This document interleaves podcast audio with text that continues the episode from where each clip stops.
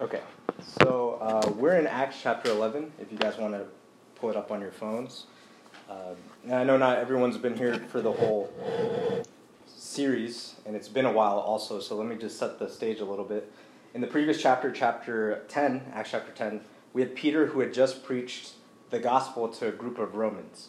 So you guys know what the Romans are, right? Like everyone knows history. The Romans are kind of the greatest empire the world had ever seen up to that point.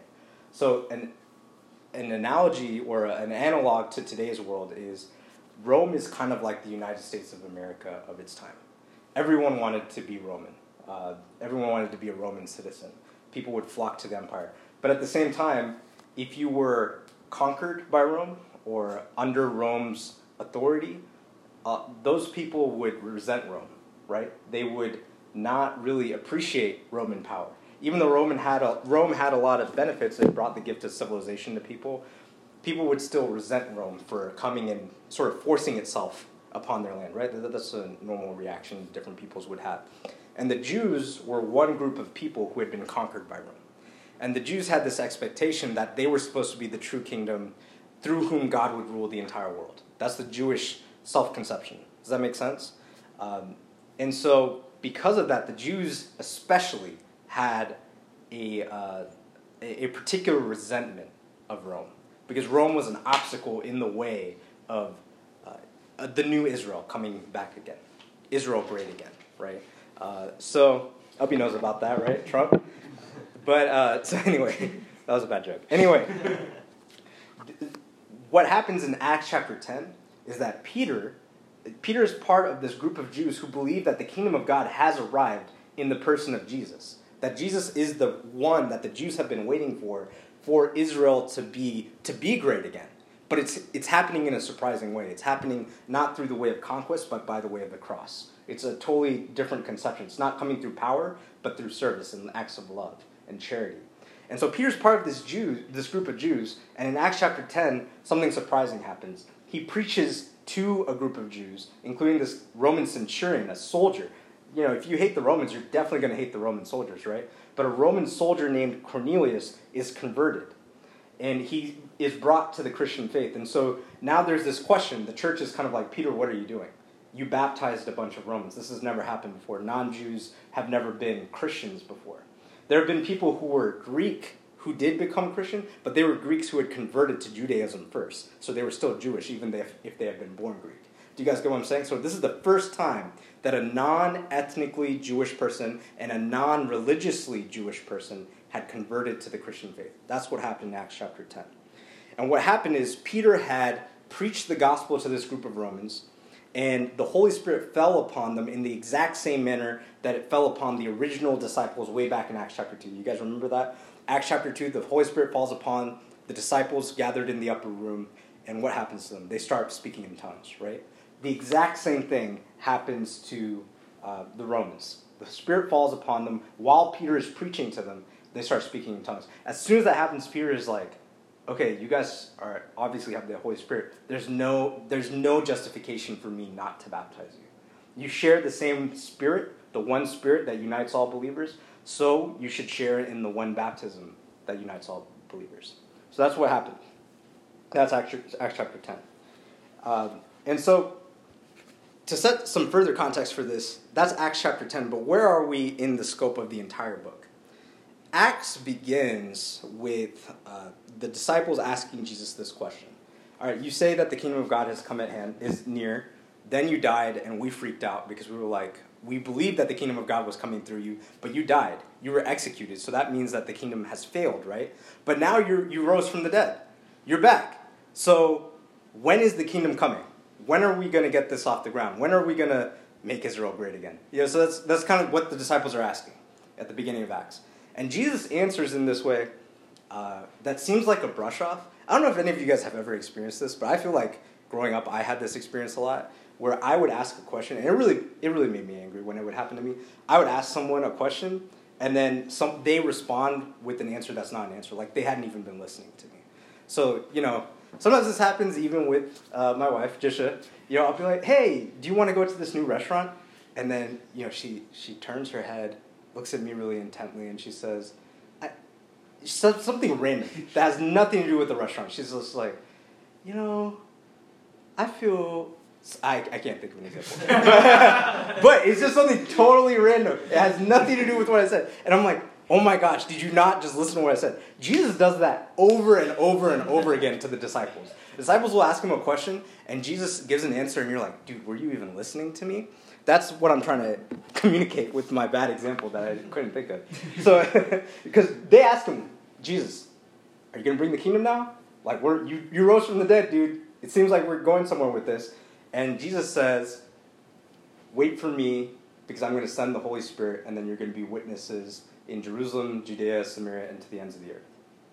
Okay, but what does that have to do with the kingdom, right? The king, making like a physical kingdom here with you as king. You rose from the dead. What does that have to do? Jesus is like, wait for me. I'm going to send the Spirit. And the rest of the book of Acts is a delving into how Jesus was actually not brushing off the disciples with that question. Is the church that is providing a foretaste of the kingdom of God to the rest of the world? That's going to be completed at the end of time when Jesus comes back.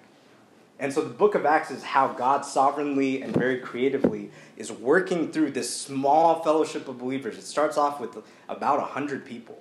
Not a lot of people, 100 people. And through that small fellowship, he actually conquers the rest of the world.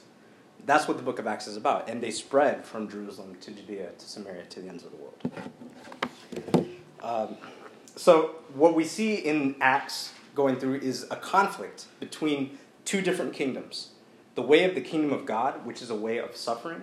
I mean, think about it. When the disciples are like, we're going to make a kingdom, do they start training in war? Do they start, you know, beating swords? Do they start like weapons training? No, they don't. They just preach, and then when they're attacked, they die. That's what the disciples come. That's the way of the kingdom of God. And opposed to that is the power and kingdoms of this world. In this moment of time, represented by the Jewish leaders and by the Roman Empire. Religion and, and the power of the state, the power of man made religion and the power of the state against uh, the kingdom of God. So that's kind of what we have here. Uh, so let's get into Acts chapter 11. Abby, can you read verses 1 to th- 3 for us? The apostles and the brothers throughout Judea heard that the Gentiles also had received the word of God. So when Peter went up to Jerusalem, the circumcised believers criticized him and said, You went into the house of un- uncircumcised men and eat with them. Yeah. So what you see in the, those uh, three verses are three things. You see the questioners, the questioned, and the question. So the questioners, the person being questioned and what the question was. And it, it's always interesting reading narratives because it's not like reading the law or reading um, the epistles, right? Sometimes there's more. Paul, when he writes a letter, he's giving you straightforward advice for the church. And so we have a very clear takeaway. When you read the law, it says, do not murder. Very clear cut. When we read a narrative, like the book of Acts, it's a story, right?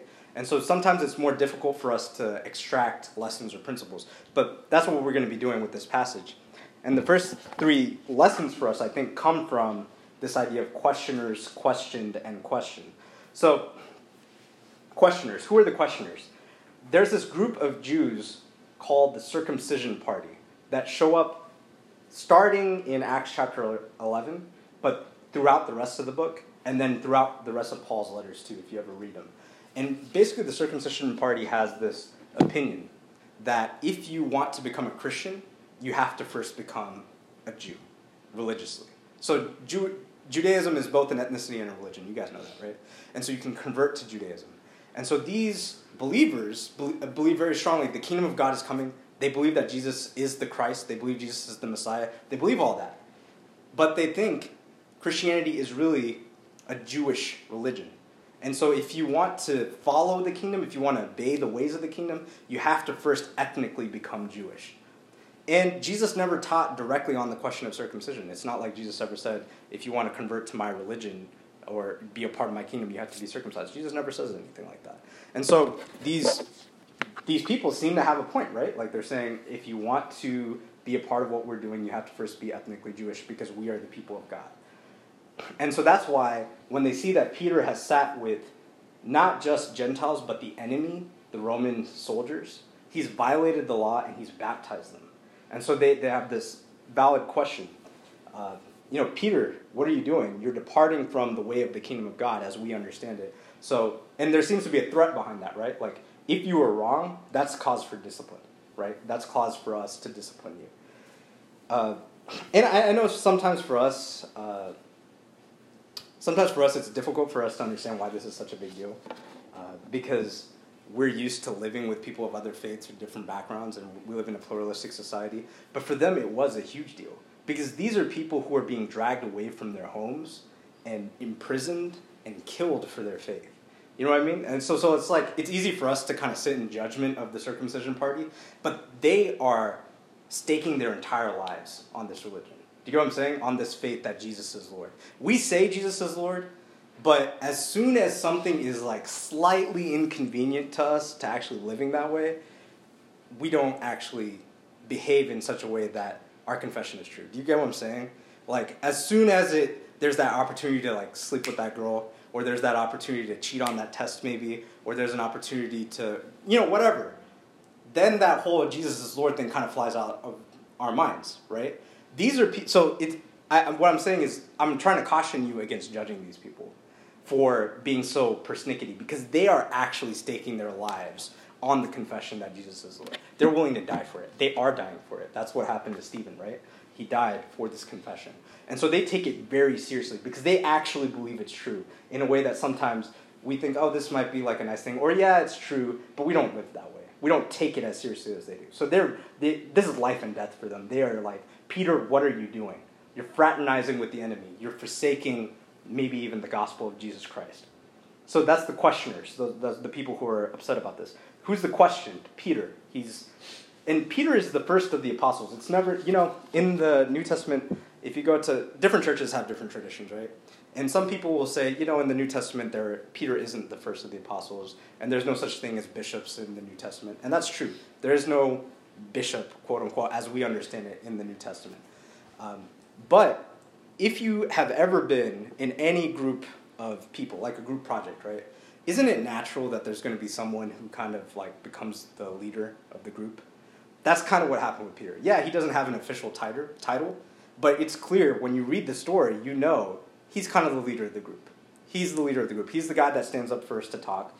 And so that has a lesson for us in, in the life of the church as well, because Peter is still questioned by the community. And sometimes we have an attitude toward, you know, in some of our churches, toward our bishops, or maybe in other churches, it might be toward your leaders in general, that we can never question them. That whatever they do is ipso facto, you know, holy and right. And to question them is to go against God. But here, Peter is still questioned. And Peter still feels that he can be questioned. He doesn't say, I'm the leader. You know, he doesn't say, oh, I'm the leader. Instead, he asks to respond. So there's a lesson for us there in terms of humility. And the second, I talked about this already, is the question. You broke Jewish law by eating with the Gentiles. You've departed from the way of the kingdom. That's a very serious charge. And that has a lesson for us in the sense that there are questions that are going to arise uh, as we journey forth as a church. Do you understand what I'm saying? Like, we are a pilgrim people. And so it shouldn't surprise us. Jesus taught us a lot of things on how to live, but he didn't teach exhaustively on every subject. New questions arrive, like, what about gay people? How are, how are we supposed to include them? To what extent do we include them? Do we bless gay marriages? You know, some churches are arguing for that. Some churches are not. How do you, how do we wrestle with those questions? Is you know is the question of gay marriage specifically addressed in the Bible? Um, or what about transgenderism? Right. These are new questions that are coming up. I was reading the other day about uh, genetic gene editing, uh, genetic engineering. It's going to be possible you know, within the next 10 to 20 years where you can genetically design your child. What does the Bible have to say about that? These new questions come up, and the way that the way that this question is resolved has so many lessons for us as the church. Uh, so that's why this is important. All right, Abby, let's read. Oh, actually, one more thing I wanted to say. It should reassure us that this controversy occurs early in the, in the life of the church, because sometimes we may be tempted to think uh, that there was a golden age, right? That there was this period of time where everything was perfect and then we fell away. And now look at us. Like when we look at our church and our sort of tragic situations that happen where people are mad at each other, people are not understanding one another, people are fighting, there's conflict. we get really discouraged because we think this should not be this way. But even in the early church, there's this kind of conflict. And so that should reassure us hey, the Spirit is still with us, just like the Spirit is with them. And just as the Spirit resolved their conflicts, the Spirit will resolve our conflicts. So let's read verses 4 to 18. Peter began and explained everything to them precisely as it had happened. I was in the city of Joppa praying, and in the trance I saw a vision. I saw something like a large sheet being let down from heaven by its four corners, and it came down to where I was. I looked into it and saw four footed animals of the earth, wild beasts, reptiles, and birds of the air. Then I heard a voice telling me, Get up, Peter, kill and eat. I replied, Surely not, Lord. Nothing impure or unclean has ever entered my mouth. The voice spoke from heaven a second time. Do not call anything impure that God has made clean. This happened three times, and then was pulled all up to heaven again. Right then, three men who had been sent to me from Caesarea stopped at the house where I was staying. The Spirit told me to have no hesitation about going with them. These six brothers also went with me, and we entered the man's house. He told us how he had seen an angel appear in his house and say, "Send, send to Joppa for Simon, who is called Peter.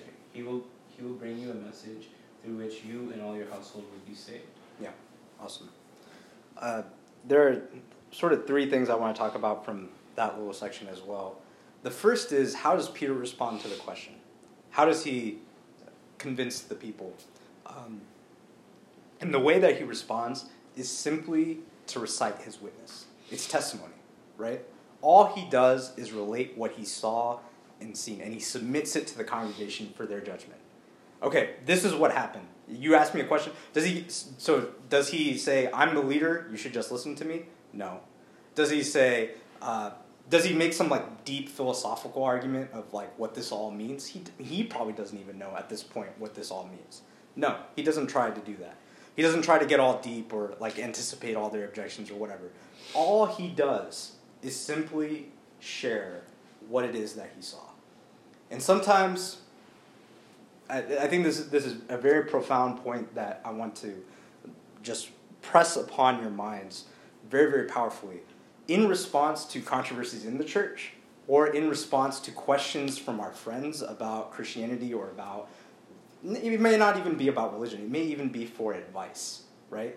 One of the most powerful things that we have is our testimony. It's just sharing what we've seen and how we've seen God move in our lives. And that's all that Peter has to do here in order to win the, uh, win the, the, the circumcision party to his point of view, at least for a while. Because as we'll see, this continues to be a problem in the books of, book of Acts, the circumcision party. All he has to do is share his testimony. This is what I saw. I went to Cornelius' house. I preached the gospel to them. As I was preaching to them, the, the same Spirit of God that fell on us fell on them. As soon as I saw that, how could I deny them baptism? How can I stand in the way of what God is doing? That's all Peter says. And that's enough. That I mean that doesn't sound I don't know. Like if you're someone who has like all these deep philosophical objections to Romans becoming Christians without becoming Jews first, does that answer all your philosophical questions? No, not really. And that's why it continues to be a problem down the road. But it's enough to keep them going because it's it's just a powerful testimony. And we should have confidence in our testimony. We should have confidence just in witnessing to people. Second point I want to share briefly is that uh, what is the point of our unity? And in a lot of churches today, unfortunately, uh, we have so many differences, whether it comes to liturgy, whether it comes to how we exercise, you know, the gifts of the Spirit. You know, like Pentecostal people say, you have to speak in tongues in order to know that, you know, you have the Spirit of God or whatever. And then there are other churches that say, oh, you have to have a priest who was in the valid order of succession with apostolic succession, you know what I mean? Like, the Apostle John, you know, ordained this person who ordained this person who ordained this person who ordained this person who ordained my outfit. And that's how I know that I have a valid sacrament. And that's how I know we're in the church.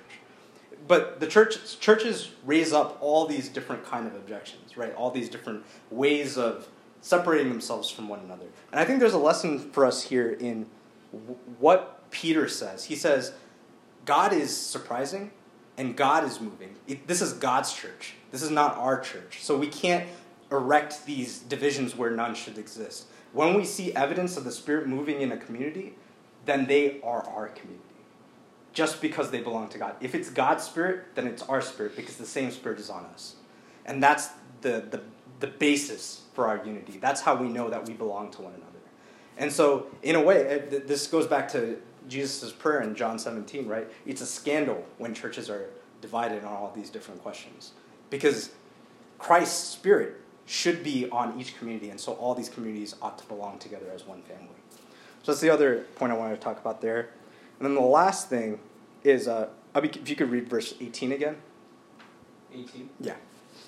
When they heard this, they had no further objections and praised God, saying, So then God has granted even the Gentiles repentance unto life. That's right. So it seems like they're satisfied, right?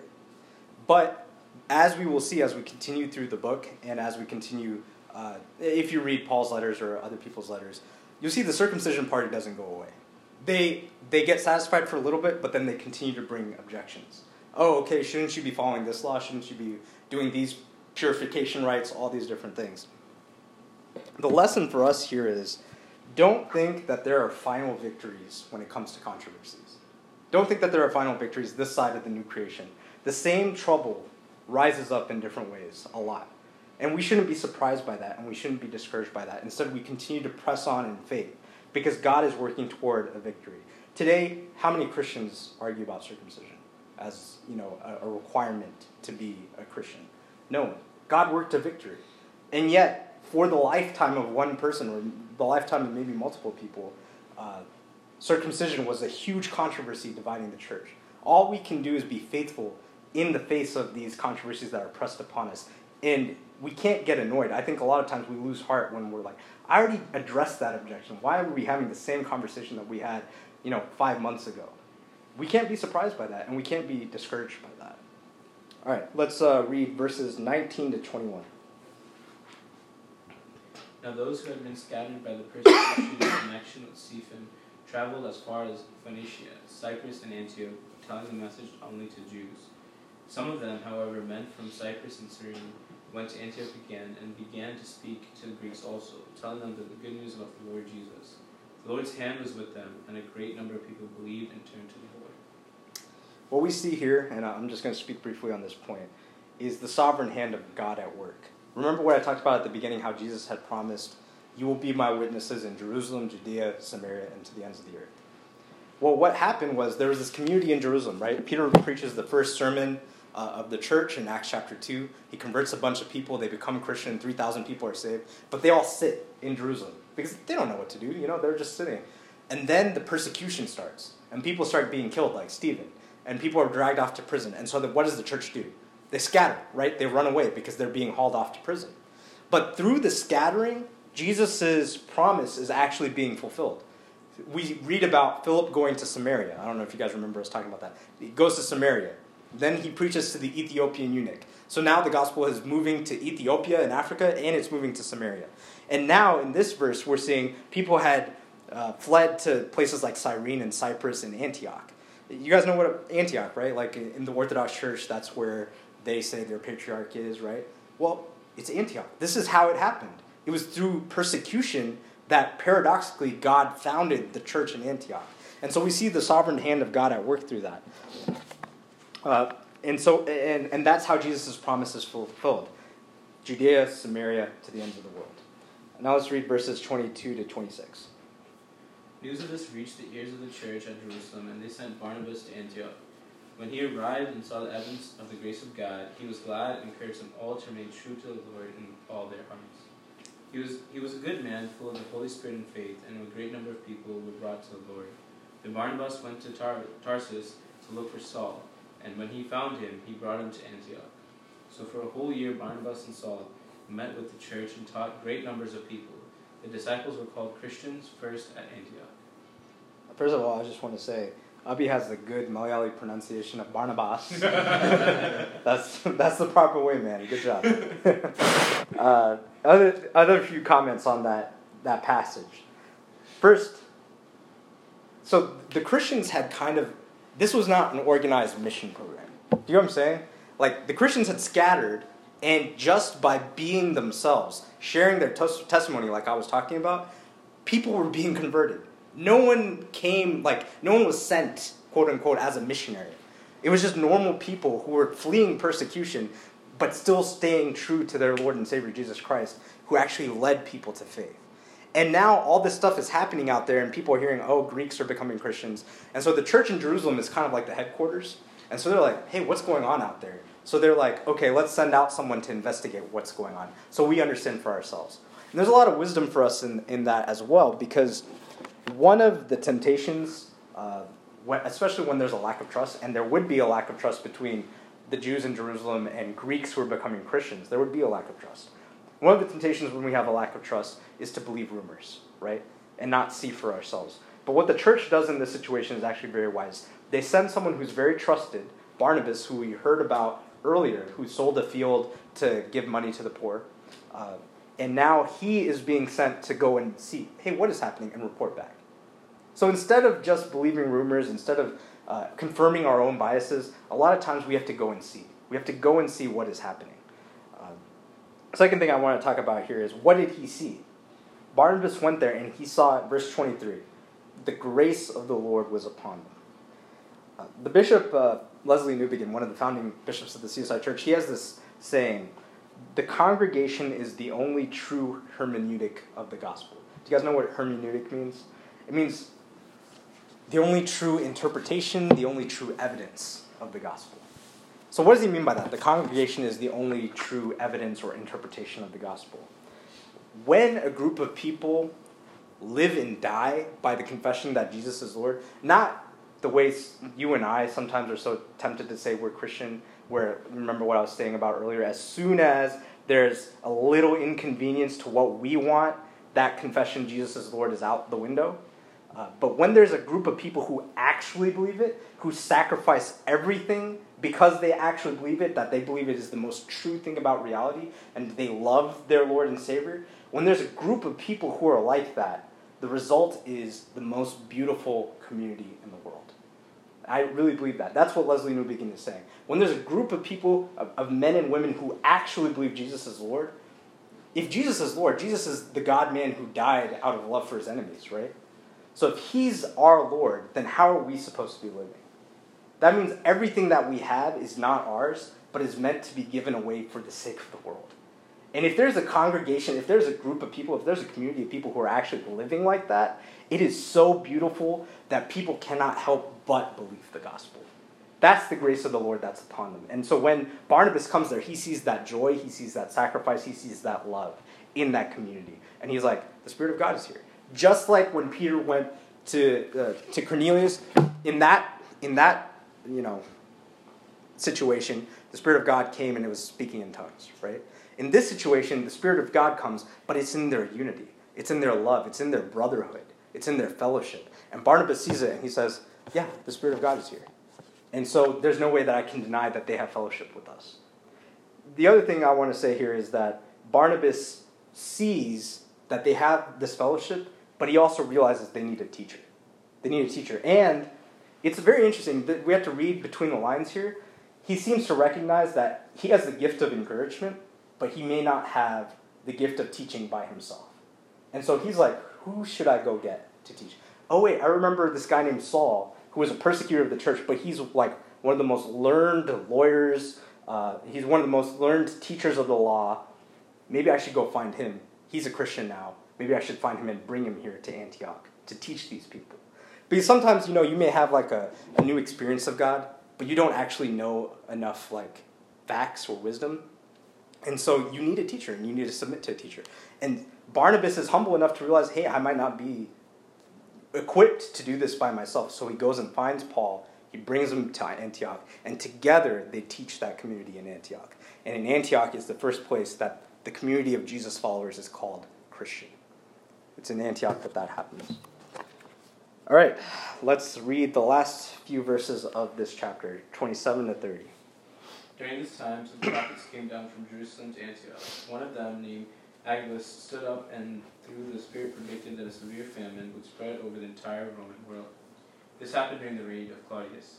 The disciples, each according to his ability, decided to provide help for the brothers living in Judea. This they did, sending a gift to the elders by Barnabas and Saul. All right, thank you. So, here we're introduced to this guy named Agabus. We're going to see him again, I think, in chapter 23. And he has the gift of prophecy, right? So we see like different gifts in, the, in this chapter. Agabus has the gift of prophecy, Paul has the gift of teaching, Barnabas has the gift of encouragement. This is the reason why we need each other. Because one person does not have all the gifts.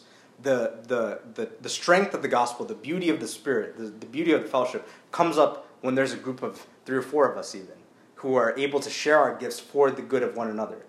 And we're able to lift one, one another up. That's one of the beauties of Christianity. It's not just about one guy leading, it's about everyone bringing what they have to offer to contribute. It, it challenges the spirit of consumerism in our in, in American Christianity especially. I think that's a huge thing. It's consumerism, right? It's I do I like the worship at this band at of this band at this church or do I like the worship of this band at this church? Okay, so I get to choose, right? I'm shopping. Well, this this church gives me really good preaching, but this this church has really good, you know, worship. And so I choose, I I, I, I consume, I shop for a church. But what what we see here in Acts as a whole and also in this chapter is that it's not about that. That's not what Christian life is about. It's not about consumption. It's about contribution. What do I have that I can bring for the life of this community, that I can sacrifice for the life of this community? You know, one of the things I've valued about the gifts of Ubby is like his organization skills, his administrative skills. I don't have that gift. And so he brings that to the table for me. I maybe give him like an older perspective on things. So and so through that, we're both edified, right? We're both uh, enlightened. That's what, the way a church should be. And Agabus brings here the gift of prophecy. We're going to see him again in Acts chapter 23 because he also makes prophecy about Paul when he goes to prison. So that's Agabus. And we see the fruit of the Spirit of God here in a different way uh, in the congregations that are scattered across the Roman world. Not all of them are Jewish, some of them are Greek, right? They're very poor. Agabus makes this prophecy there's a famine coming to the Roman Empire it kind of reminds us of uh, you know Joseph having that dream in Egypt that there's a famine coming, uh, and Joseph like industriously provides for all the nations of the world. Here it's the church that steps up in the place of Joseph in a way, because the church realizes okay this famine is coming, we're going to prepare, and we're going to make sure that we prepare so that the poor, especially in Judea, who are maybe most vulnerable, are provided for. And we see evidence of that. That's part of the, actually part of the reason why Paul and Barnabas start traveling around the world is to go to these different churches to collect offerings to bring back to the poor in Judea so that they can survive. And that's the result. Again, that, that brings us to the conclusion of this. Uh, and back to that, that thought by Lesslie Newbigin. The congregation is the truest hermeneutic of the gospel. And so, my prayer for us is that we would be a people who live and die by the confession that Jesus is Lord, so that when people look at us, they see uh, a Christ crucified on the cross in our community. Uh, so, with that, let us pray. Close our eyes in prayer. Heavenly Father, we just pray that um, this fellowship of people as we go out would just be convicted of the beauty of your gospel that Jesus Christ, the God man who died out of love for people who hated him, who ignored him, who neglected him, who thought him worthless, that he loved us so much that he died for us. Um, we are the people who were his enemies and whom he has transformed into his very body. And so, since we belong to his body, God, make us into people who are willing to sacrifice everything out of love uh, and devotion to you and to our neighbor. In Jesus' name I pray. あの